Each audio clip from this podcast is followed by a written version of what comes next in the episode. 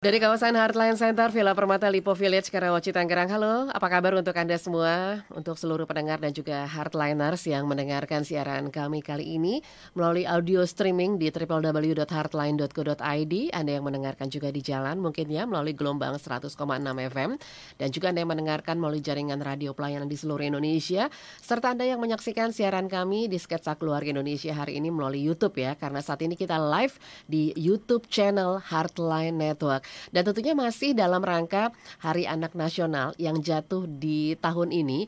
Kali ini kita akan mengambil dari sisi yang berbeda, yaitu seputar kesehatan pencernaan gitu ya eh, terhadap anak. Karena memang ternyata ini ada hubungannya. Bagaimana anak kita bisa sehat, mereka bisa aktif gitu ya, mereka bisa berprestasi gitu itu terkait juga dengan pencernaan. Saya juga baru tahu gitu ya karena ternyata ada hubungannya dengan pencernaan. Padahal saya ingat banget dulu tuh sekitaran 20 tahun yang lalu anak saya tuh sering banget gitu ya uh, masalah dengan pencernaannya. Kalau dulu orang bilangnya apa gitu ya. Uh, kita mengambil tindakan yang berbeda. Tapi ternyata saat ini sudah begitu banyak perubahan yang luar biasa sekali gitu ya dengan uh, adanya multivitamin buat anak yang bisa membantu mereka juga terhadap masalah pencernaan mereka sehingga akhirnya mereka bisa tumbuh lebih sehat, mereka lebih aktif dan kita harapkan juga mereka bisa berprestasi ya sebagai anak-anak Indonesia. Oke, kali ini senang sekali kalau saya bersama dengan uh, narasumber saya gitu ya. Saya ter sudah tersambung melalui fasilitas Zoom di virtual dengan narasumber saya Dr. Isabella Riandani, spesialis anak dari Rumah Sakit Mitra Keluarga Kelapa Gading dan juga ada apoteker Brigita Puspita Esfam, brand manager Liprolak dari Kalbe Pharma. Oke, langsung saja saya sudah bersama dengan Dr. Isabella. Dr. Isabella, selamat siang. Selamat pagi, Dok. Selamat pagi, Mbak. Apa kabar? Iya, terima kasih sudah bergabung. terdengar? Clear, dok, clear sekali, bagus. Iya, oke dokter, uh, dengar suara saya lebih jelas ya dok? Oke, benar jelas. Oke, cuma dokter memang agak sedikit terputus-putus sih dok, nggak terlalu clear banget gitu. Di dalam ini ya dok, di dalam ruangan ya dok ya? Iya, lagi iya iya kelihatan dengan uh, dengan pakaian dan juga atribut yang anda gunakan. Oke kami ganggu maaf waktu sebentar ya dok. Iya kemudian juga ada apoteker Brigita Puspita Esfam, brand manager Liprolak. Mbak Brigita, selamat pagi. Halo, selamat pagi kakak dan juga selamat pagi dokter Isabella. Iya, selamat pagi semuanya. Oke, langsung aja nih kita ngomongin seputar kesehatan pencernaan anak yang ternyata itu begitu sangat uh, punya peran penting gitu ya, uh, dok terhadap kesehatan anak selur secara keseluruhan gitu dari rambut sampai dengan uh, apa namanya ujung kaki gitu. Nah, Dok, kalau kita berbicara seputar kesehatan anak gitu, memperingati Hari Hari Anak Nasional di tahun ini, tentu kita mau anak kita menjadi anak yang sehat, aktif dan juga berprestasi. Sebetulnya gimana sih, Dok, cara kita sebagai orang tua nih untuk kita bisa mewujudkan anak kita yang sehat, aktif dan juga berprestasi? Silakan, Dok. Ya, tentunya itu adalah keinginan dari semua orang tua ya untuk anak kita bisa tumbuh sehat, pandai, ya kan? Nah, memang uh, yang penting adalah uh, dari awal dari kecil anak ini dijaga kesehatannya dengan yang paling penting adalah nutrisi sebenarnya. Oke. Okay. Nutrisi. Jadi uh, dari lahir kan dia harus kalau bisa makan ASI karena ASI adalah nutrisi yang paling penting buat bayi ya. Dalam kehidupannya kalau bisa ASI eksklusif selama enam bulan tentunya anak yang mendapatkan ASI eksklusif kesehatannya akan lebih terjaga, daya tahan tubuhnya lebih kuat, dan biasanya lebih pandai. Namun, Pak, kalau karena sesuatu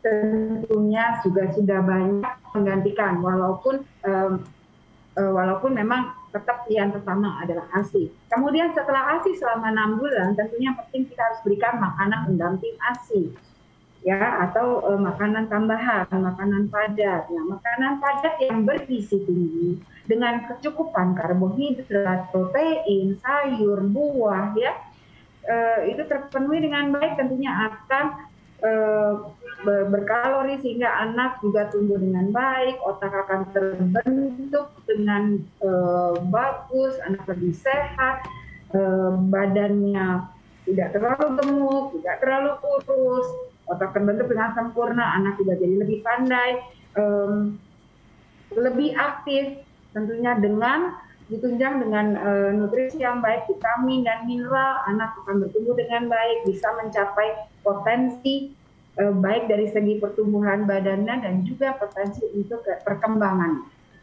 Itu saja.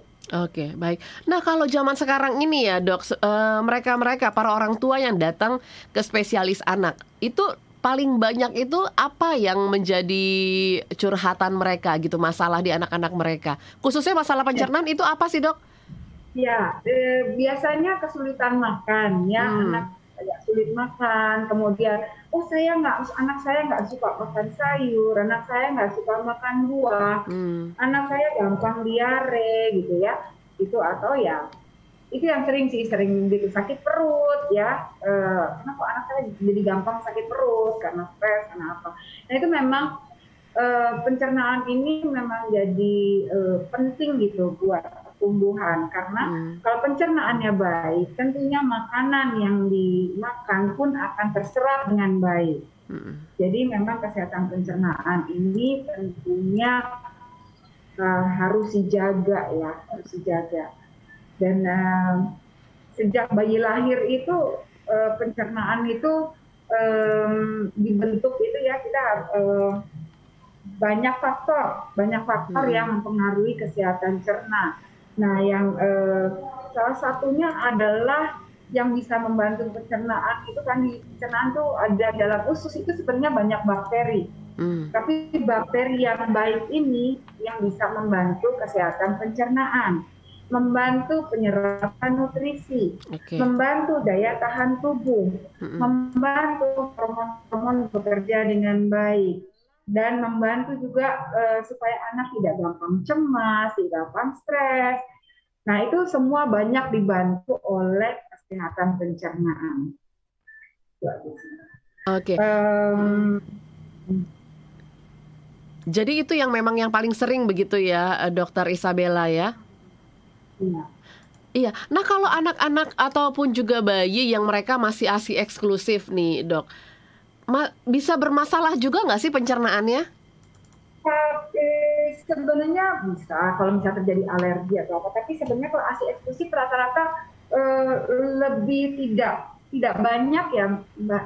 ASI eksklusif itu soalnya udah paling bagus sih, kecuali paling hanya masalah alergi aja, tapi sisanya kalau dia bisa minum ASI dengan baik, jarang sekali terjadi gangguan pencernaan hmm. karena di ASI itu sudah mengandung uh, bakteri baik juga ya hmm. yang apa membantu pencernaan uh, apa kesehatan pencernaan. Hmm. Jadi kalau untuk ASI eksklusif itu tidak terlalu bermasalah. Bakteri Biasanya baik, mulai, iya. Silakan dok. Biasanya mulai bermasalah kalau dia udah mulai makan makanan padat. Hmm. Di saat uh, ASI mamanya sudah nggak cukup, anak ini mulai berkenalan dengan makanan padat, sedangkan dia sudah mulai iki ya, udah mulai ma maunya A, maunya B, kan nggak mau A, nggak mau B, nah itu yang mulai deh, mulai mulai ada masalah dengan pencernaan. Hmm, ya. Nah, bakteri baik itu kita bisa dapat dari mana ya, Dokter Isabella? Nah, sebenarnya bakteri baik itu sejak awal lahir juga sudah bisa dat, uh, kita uh, masuk ya. Jadi awal itu bayi ya seperti kalau bayi lahir dengan seperti kertas kertas kosong ya. Mm -hmm. Nah itu berkenalan dengan bakteri baik itu dari bahkan dari sejak dalam kandungan mm -hmm. dari makanan mama itu juga berpengaruh. Kemudian pada proses kelahiran kalau proses kelahirannya lahirnya normal ya mbak ya, mm -hmm. itu tentunya kan lewat jalan lahir tentu akan berkenalan dengan kuman-kuman di jalan lahir ibu. Hmm. Kalau uh, memang uh, jadi akan lebih bakteri baik, berkenalannya akan lebih banyak dibanding kalau proses sesar. Karena kalau sesar dia hanya mengenal bakteri itu dari kulit ibu saja. Hmm. Nah, jadi uh, jumlah bakterinya memang koloni bakteri baiknya lebih banyak pada anak yang uh, lahir normal. Tapi ya bukan berarti uh, yang dasar juga nggak ada ya eh, hmm. cuma memang itu perbedaannya sih di situ kemudian juga dengan ASI karena di ASI juga ada bakteri baik yang bifidobakterium itu kemudian itu akan merangsang pertumbuhan eh, eh, apa eh, untuk koloni bakteri kemudian di ASI ASI itu merupakan karb oligosakarid sehingga dia uh, uh, bertahan lama di usus sehingga merangsang pertumbuhan bakteri baik menjadi makanan buat bakteri baik atau yang disebut dengan prebiotik. Kalau probiotik itu kan bakterinya ya. Kalau prebiotik adalah makanan untuk si bakteri baik ini hidup dan berkoloni. Jadi ASI itu sendiri adalah suatu oligosakarid yang e, bisa merangsang pertumbuhan bakteri baik. Nah, kalau yang melakukan formula, memang biasanya di formulanya ada yang sudah di provide dengan prebiotik dan probiotik untuk me, apa, mengatasi jenjang antara ASI dan formulanya. Itu aja. Itu dari uh, lahir. Nah, begitu anak mendapatkan makanan padat, prebiotik itu ada di makanan, di buah, di sayur. Nah, itu yang juga bisa merangsang pertumbuhan bakteri baik. Sehingga makanan nggak boleh hanya menu tunggal, ya. Jadi harus komplit. Ada ada buah, ada sayur, ada protein tinggi tentunya ya, supaya kalorinya juga besar. Anak bertumbuh dengan baik, berat badannya naik dengan bagus. Tunjang dengan sayur buah untuk kesehatan pencernaan. Iya. itu Mbak. Mm-mm. Oke, saya tertarik tadi yang Dokter Isabella sampaikan begitu ya, uh, banyak orang tua yang mengeluhkan tentang pencernaan, kemudian juga anaknya jadi nggak suka makan sayur, nggak suka makan buah gitu. Padahal sebetulnya mama papanya suka banget dan sudah dikenalkan sejak uh, bayi gitu. Tapi kenapa kok seiring bertambahnya waktu mereka jadi nggak suka makan buah? Itu problemnya apa? Mereka jadi nggak suka makan sayur, padahal mereka sudah dikenali dari awal gitu dok.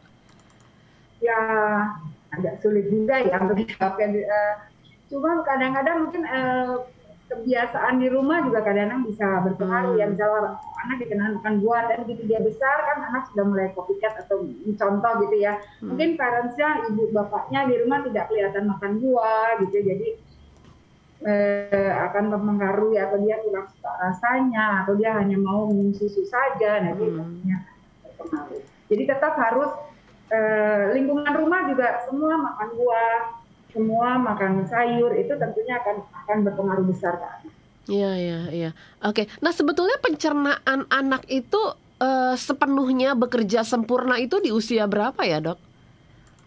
Uh, kalau dari bayi juga akan sama Cuma memang hmm. kalau kita ngomong uh, pertumbuhan si bakteri baik itu yang tadi ya Mbak ya kita kembali ke sana itu bakteri baik itu akan mencapai seperti usia dewasa di umur di atas 2 tahun. Oh, oke. Okay. Mm -hmm. Jadi sebelum 2 tahun ini masih proses. Setelah 2 tahun karena kan dia udah mulai makanan padat jadi udah lebih banyak kan yang masuknya. Jadi itu baru baru bisa. Tapi ya kalau untuk sempurna dari lahir dia sudah bisa melakukannya. Iya iya. Jadi jadi sebetulnya bakteri itu ada yang baik ya dok ya, selain juga bakteri jahat gitu. Kalau bakteri ya itu makanya kita harus ah, gunanya bakteri baik itu supaya terjadi keseimbangan mbak. Hmm. Kan memang ada bakteri komensal yang ada di usus, nah bakteri baik itu yang menjaga kesehatan ususnya. Nah kalau dia bakteri baiknya kurang, bakteri jahatnya ada tempat nih hmm. buat dia tumbuh. Nah itu yang bikin jadi perutnya nggak enak, mencret, gitu ya virus. Gitu. Hmm, hmm, hmm, hmm. Jadi sebaiknya, hmm, jadi ini sebagai penye- oke silakan. Ya itu aja sih. Ya. Iya, oke saya uh, beralih dulu nih ya ke Mbak Brigita. Mbak Brigita, ini Anda brand manager dari Liprolak. Liprolak ini apakah juga menjadi satu solusi gitu untuk pencernaan anak? Gimana sebetulnya Mbak Brigita? Ya oke, okay. mungkin sebelum menjawab itu pengen menekankan lagi nih, ternyata uh. salah satu cara untuk mendukung kesehatan pencernaan anak itu dengan memenuhi kebutuhan probiotik atau bakteri baiknya. Uh -uh. Nah, uh, dari Liprolak sendiri ini kandungannya adalah probiotik atau bakteri baik. Sebenarnya probiotik atau bakteri baik itu bisa didapatkan dari makanan ya, makanan-makanan yang mengandung bakteri baik itu seperti kimchi, yogurt gitu ya.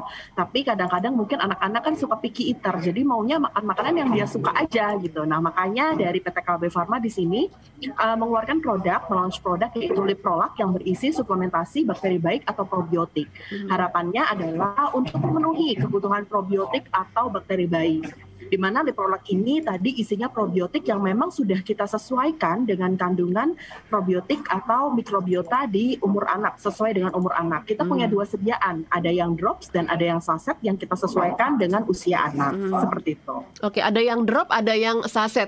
Nah, ini bentuknya apa? Bentuknya Iya, kalau yang drops itu bentuknya cair. Jadi biasanya untuk anak-anak dari bayi baru lahir, bahkan kita punya penelitian dari bayi prematur yang pastinya di bawah pengawasan dokter ya. Hmm. Kalau misalnya penggunaannya. Nah, karena Liprolac baby drops ini bentuknya adalah cair, bisa digunakan dari bayi baru lahir tadi sampai umur 2 tahun. Hmm. Karena apa? Karena kebutuhan mikrobiota pada anak-anak bayi khususnya itu didominasi oleh bakteri yang namanya BB12 dan ini yang terkandung di Liprolac baby drops kita hmm. ambil. Nah, kalau untuk yang liprolakit saset bentuknya adalah serbuk.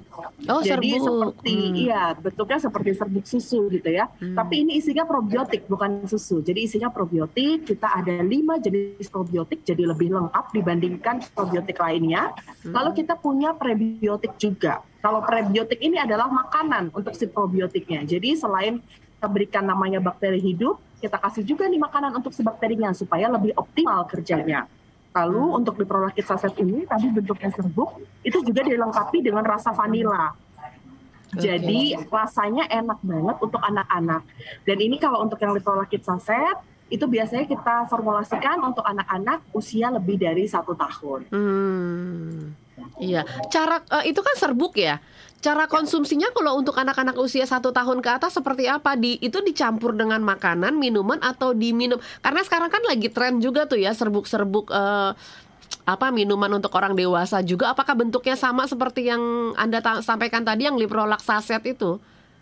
Ya, Mm-hmm. Jadi kedua kali prolak kami itu konsumsinya caranya mudah sekali. Jadi mm-hmm. bisa dicampurkan ke makanan ataupun ke minuman mm-hmm. atau bahkan diminum secara langsung. Yang tadi saya sampaikan bahwa liprolak yang drops itu kan bentuknya cair. Mm-hmm. Nah itu bisa diminum secara langsung, berikan ke anak atau bahkan dicampurin ke makanan ke minuman itu bisa. Okay. Sama halnya dengan yang saset bentuknya serbuk itu juga bisa dicampurkan ke makanan atau minuman bahkan uh, langsung juga bisa gitu. Karena kan uh, bentuknya yang tadi saya sampaikan itu adalah enak ya untuk di saset rasa vanila jadi harapannya anak-anak juga pasti akan suka. Mm-hmm. Catatannya adalah ketika kita mencampurkan probiotik ke makanan atau minuman, pastikan bahwa makanan atau minuman itu tidak terlalu panas atau mendidih. Oke. Okay. Karena supaya tidak merusak ya. Betul sekali. Jadi supaya kandungan probiotiknya ini tetap ada dan tetap uh, baik gitu ya sampai di usus. Nah, di sini biasanya diberikannya pada saat diberikan ke anak ya. Kalau diberikan ke anak kalau mungkin mendidih ya pasti ada hangat-hangat kuku. Nah, pada saat itulah dicampurkan liprolaknya. Hmm. Ini satu rasa ya vanilla tadi.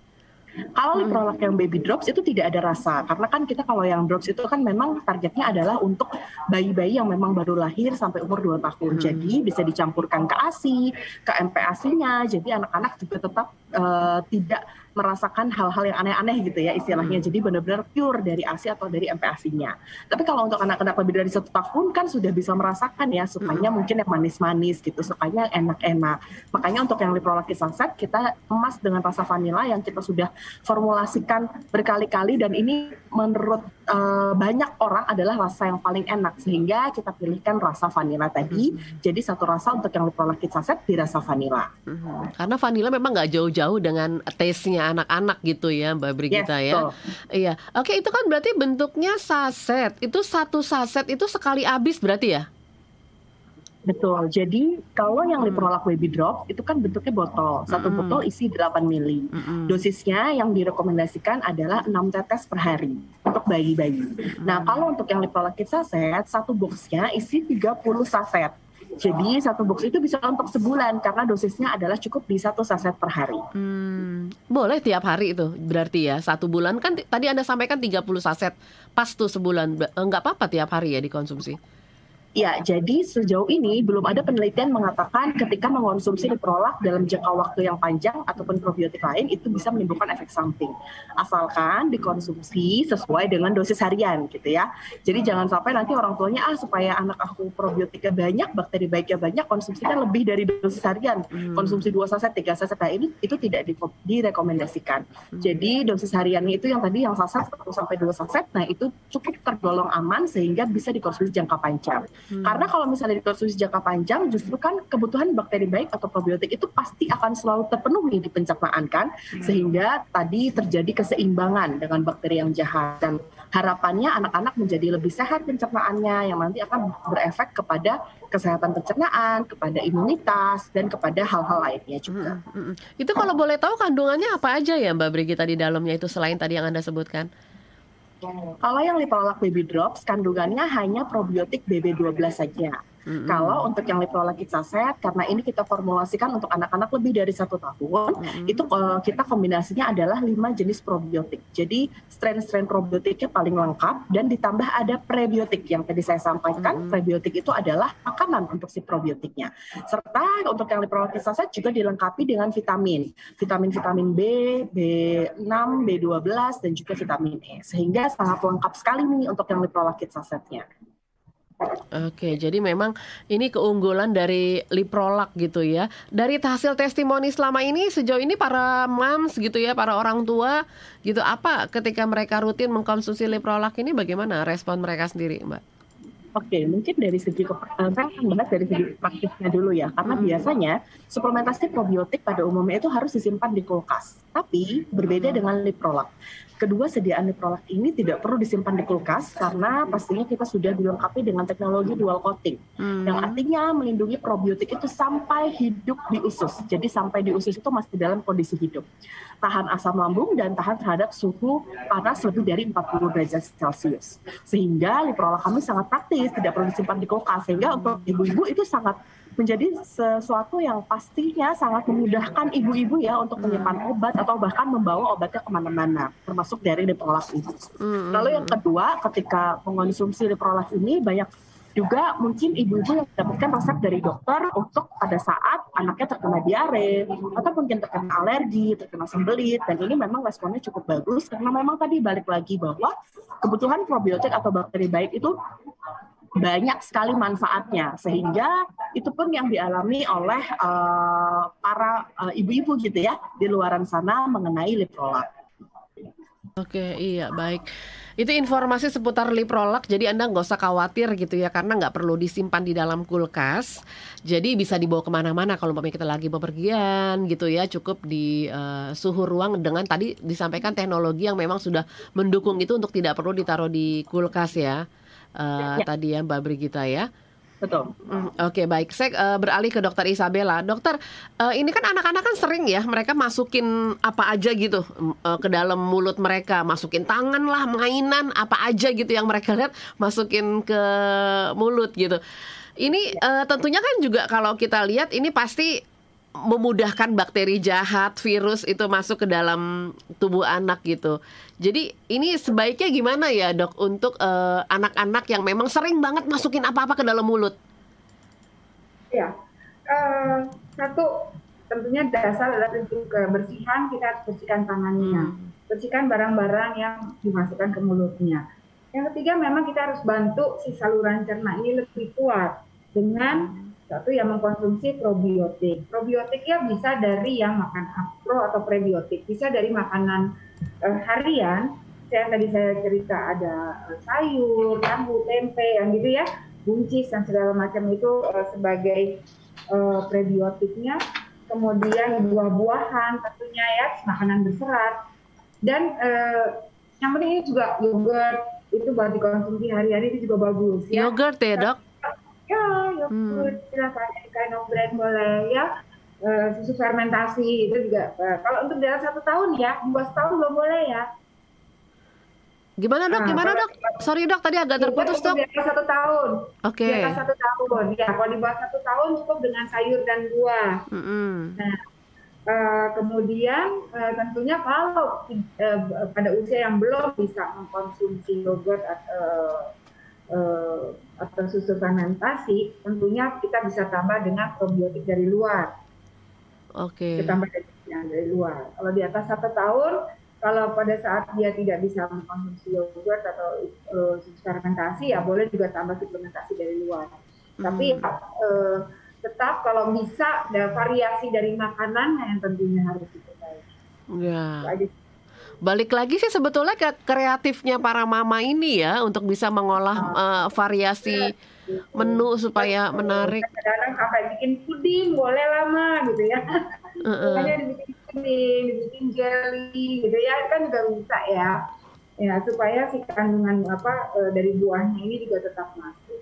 Hmm, iya. Nah kalau kayak model uh, biji-bijian, kacang-kacangan itu gimana ya dok? Nah, juga serial itu juga bagus. Hmm. Itu buat pencernaan juga baik. uh, supaya juga anak mudah untuk buang air besar ya mudah buang air besar kemudian dia juga berfungsi sebagai prebiotik supaya apa biota ususnya juga yang bakteri baik dalam ususnya juga bisa berkembang dengan baik hmm. itu juga sebaiknya juga harus diberikan jadi ya, buah kemudian cereal kemudian ya protein nabati kayak tahu tempe segala macam itu juga harus harus dalam komposisi apa makanan sehari-hari itu harus ada. Jadi jangan cuma karbohidrat dan karbohidrat. Mm -hmm. Karena kalau makanan tinggi karbohidrat dan lemak sebenarnya itu nggak bagus buat pencernaan. Hmm. Malah me mengurangi daya ususnya, kemudian juga biota ususnya jadi terganggu karena dia nggak bisa hidup kan. Hmm. Akhirnya malah jadi bakteri jahatnya banyak, imunitas apa ususnya kurang bagus anak jadi gampang diare, gampang kemudian juga metabolismenya jadi terganggu, anak jadi gendut, ya hmm. nggak bisa buang air besar, sehingga harus harus selalu komposisi, jangan jangan hanya uh, apa karbohidrat seperti nasi atau susu aja, harus hmm. komposisi apa variasinya itu harus ada. Ya. Nah kalau susu balita itu, uh, Dokter Isabella, Kenapa ya banyak para moms itu yang mengeluhkan seputar susu? Wah, saya nggak cocok nih susu yang ini. Anak gue su sukanya susu ini, susu ini. Kalau minum yang ini, pencernaannya uh, atau jadi suka sembelit. Sebenarnya masalah susu balita yang baik untuk pencernaan itu yang seperti apa sih? Apakah memang cocok-cocokan uh, gitu dok?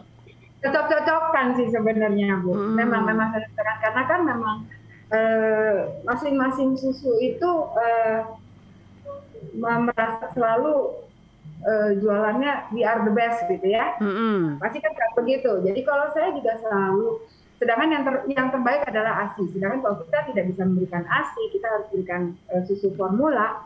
Saya ya pilih yang cocok dengan anaknya karena kan setiap orang mempunyai konstitusi masing-masing berbeda ya satu orang dengan anak satu anak dengan anak lain tentunya berbeda. Hmm. Sehingga memang eh, yang satu eh, yang penting anaknya suka perutnya enak. Jadi nggak nggak mencret atau perutnya nggak keras. Itu aja sih hmm. pada prinsipnya. Soal brand apa aja boleh. Kalau misalnya brandnya eh, ada yang sudah dipenuhi juga dengan eh, di dalam susunya sudah mengandung prebiotik atau probiotik ya tentunya itu juga baik untuk saluran cernanya. Silakan. Tapi kalau misalnya eh, kebetulan brandnya dia anaknya suka tapi nggak ada itu toh kita bisa ada obat yang lain seperti ada yang dari Mbak Gita yang bisa bisa tambahkan ke dalam susu. Iya, yang tadi Mbak Brigita Puspita sudah Betul. sampaikan Jadi yang itu ya. anaknya doyan aja. Berarti anaknya kita doyan. harus lihat respon anaknya ya dok ya? Betul. Kita harus lihat respon anaknya. Hmm. Uh, anaknya doyan, tapi kalau dia nggak bisa pup atau jadi mencret kan juga kasihan ya. Hmm, hmm, hmm. Jadi uh, efeknya juga aman gitu ke perut anaknya. Silakan aja apa saja. Hmm, iya. Nah biasanya kan anak-anak uh, kita ini uh, kita khawatir lah dengan kondisi sekarang gitu ya kalau tiba-tiba anak-anak sakit gitu. Nah kalau pemberian antibiotik itu sebetulnya perlu nggak sih untuk balita dok? Kalau antibiotik sih memang tidak harus selalu diberikan -hmm. karena antibiotik itu eh, kalau jadi pada prinsipnya begini mbak. Kalau memang perlu ya perlu. Oke. Okay. Ya jadi maksudnya kalau memang anak ini sakitnya memang sudah diperiksa memang perlu antibiotik, ya dia hmm. harus diberikan. Oke. Okay. Tapi bukan berarti anak panas sehari kemarin saya waktu ke dokter ah anak saya panas saya dikasih antibiotik ini. Berarti anak saya sekarang panas, mamanya langsung ke apotek beli antibiotik hmm. sendiri. Itu please jangan dilakukan. Saya saya nitip sekali please jangan dilakukan. Jadi membeli antibiotik tanpa rekomendasi dari dokter bukan karena pasti saya pengen pasien saya banyak ya, tapi kemampuan minum antibiotik tanpa uh, keperluan yang jelas itu bisa merugikan dibanding memberikan manfaat. Iya, iya. Kan merugikannya satu, uh, misalnya jenis kuman tidak cocok. Kemudian misalnya oh karena udah minum antibiotik sehari panasnya turun, padahal memang virus panasnya turun sendiri gitu ya. Mm -hmm. Ibunya berhenti minum, sehingga apa? Bakteri yang ada di dalam badannya itu justru membentuk uh, saya kadang-kadang bilang ke orang tua membentuk seperti tameng gitu sehingga hmm. nanti next time dokter memberikan antibiotik itu di badannya ah saya udah punya tamengnya nggak bisa pakai antibiotik itu namanya resistensi yang ketiga antibiotik itu bukan cuma membunuh misalnya batuk pilek ya, apa kuman batuk pilek, tapi kan dia diminum, masuk ke perut. Bakteri baik yang di perut ikut mati, Mbak. Uh, malah jadi merugikan ya. Iya, jadi hmm. merugikan. Jadinya kalau memang tidak perlu, ya please janganlah, gitu ya itu aja sih jangan mudah membeli antibiotik tanpa rekomendasi dari dokter betul jangan sampai kita nah, mendiagnosa sendiri lah kadang-kadang nih gara gara-gara iya. Google gitu dok Kar karena iya, Google akhirnya kan mereka jadi searching searching gitu betul hmm. ya jangan deh karena sebenarnya pada anak-anak itu sebagian besar penyakit seringnya virus hmm. virus dan virus ini tidak perlu antibiotik oke okay memang panas bisa tinggi. Kalau virus itu memang panas bisa tinggi dua hari, tapi biasanya begitu masuk tiga hari, empat hari dia akan turun.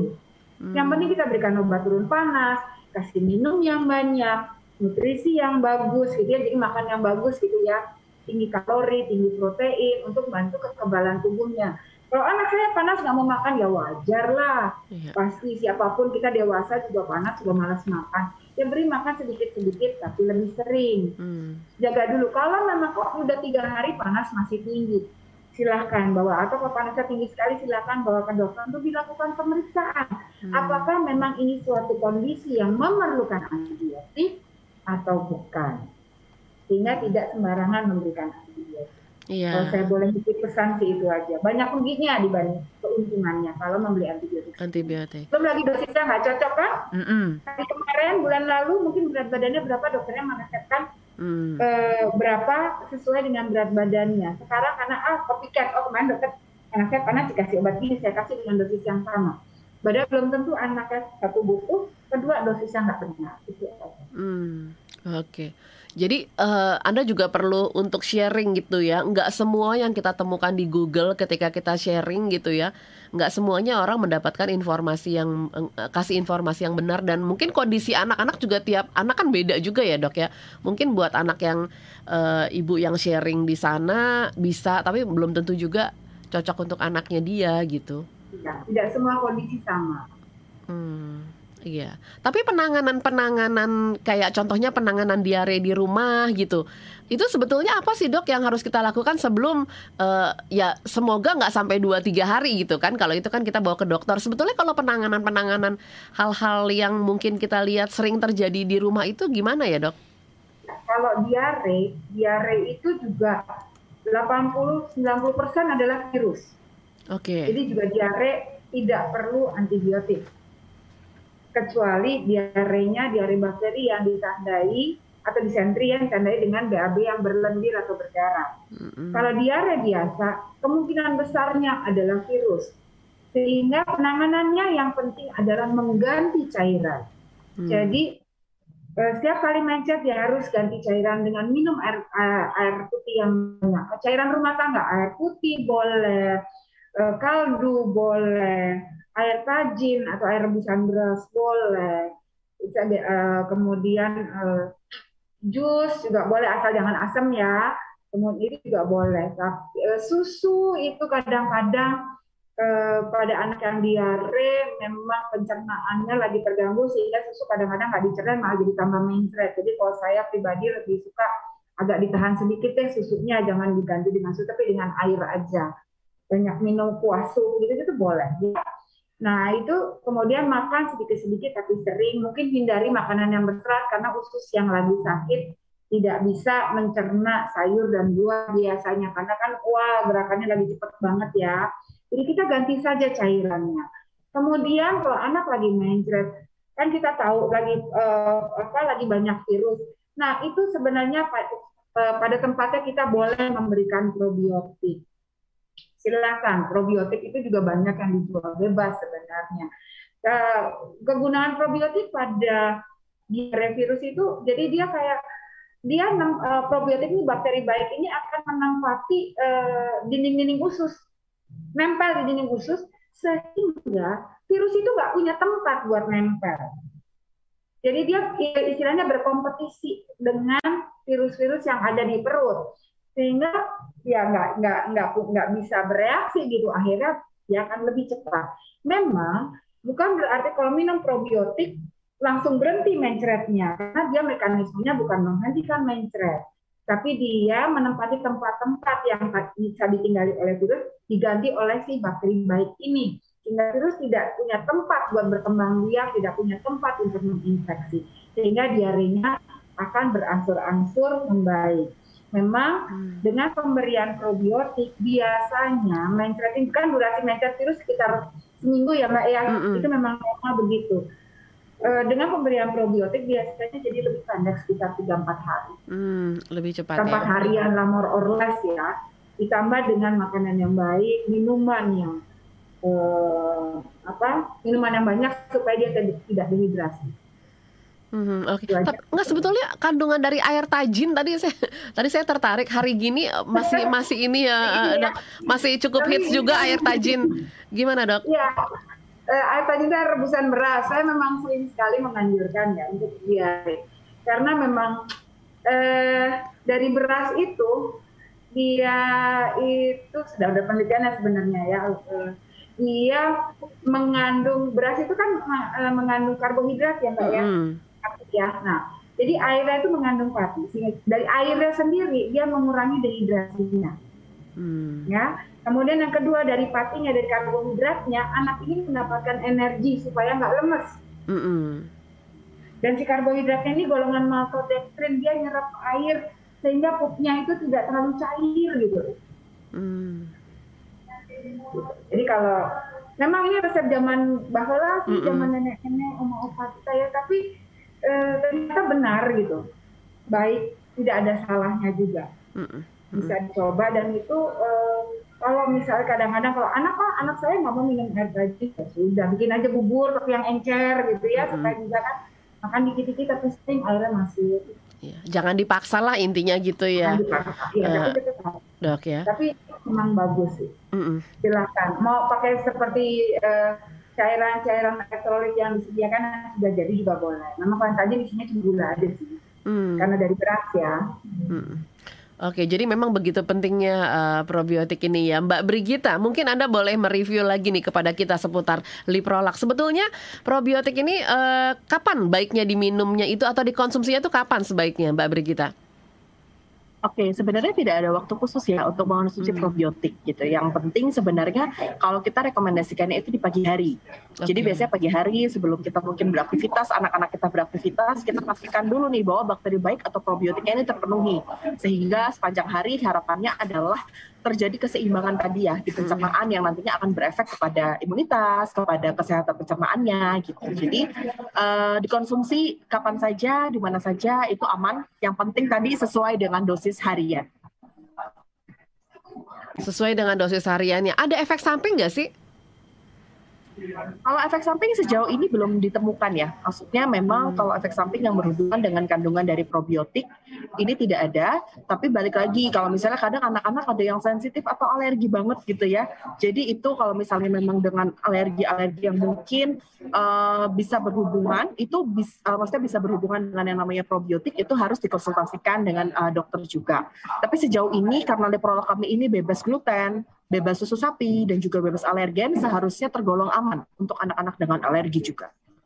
Iya, saya baru searching nih Mbak Brigita, ini pink ya warna kemasannya ya.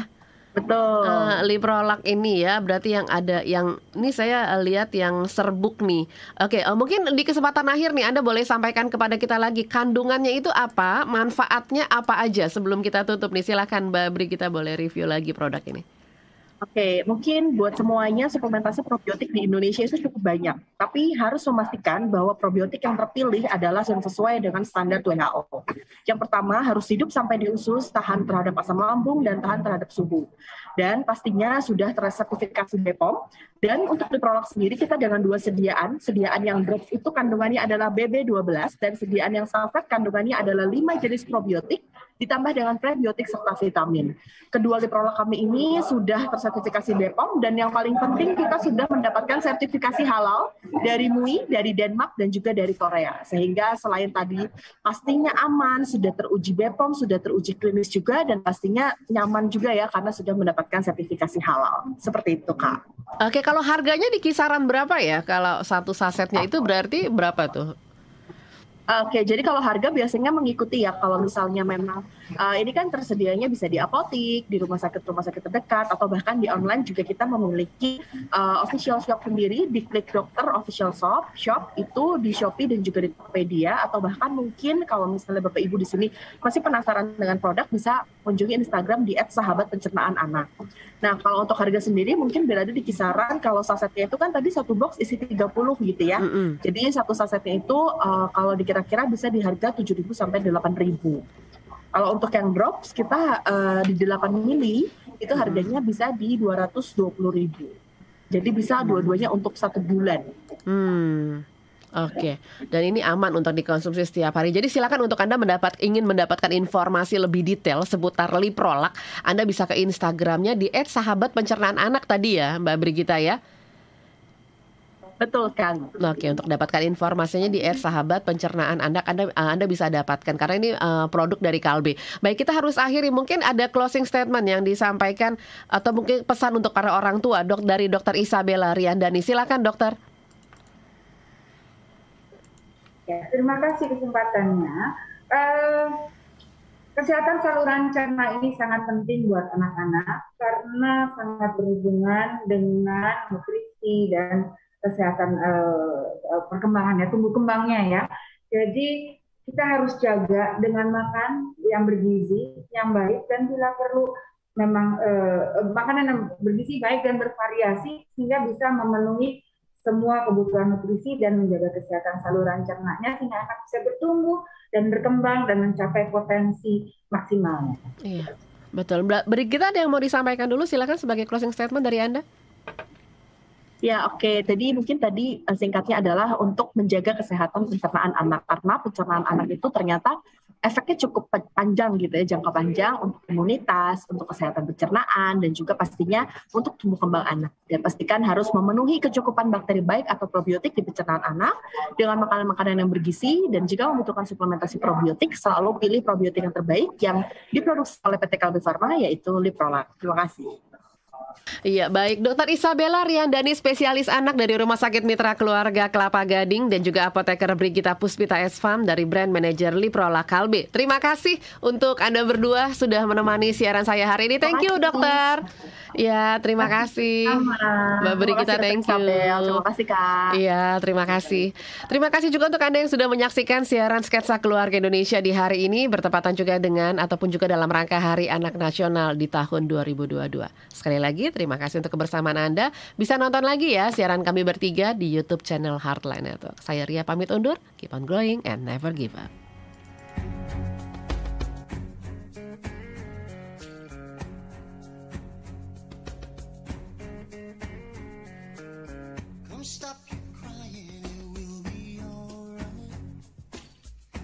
signal.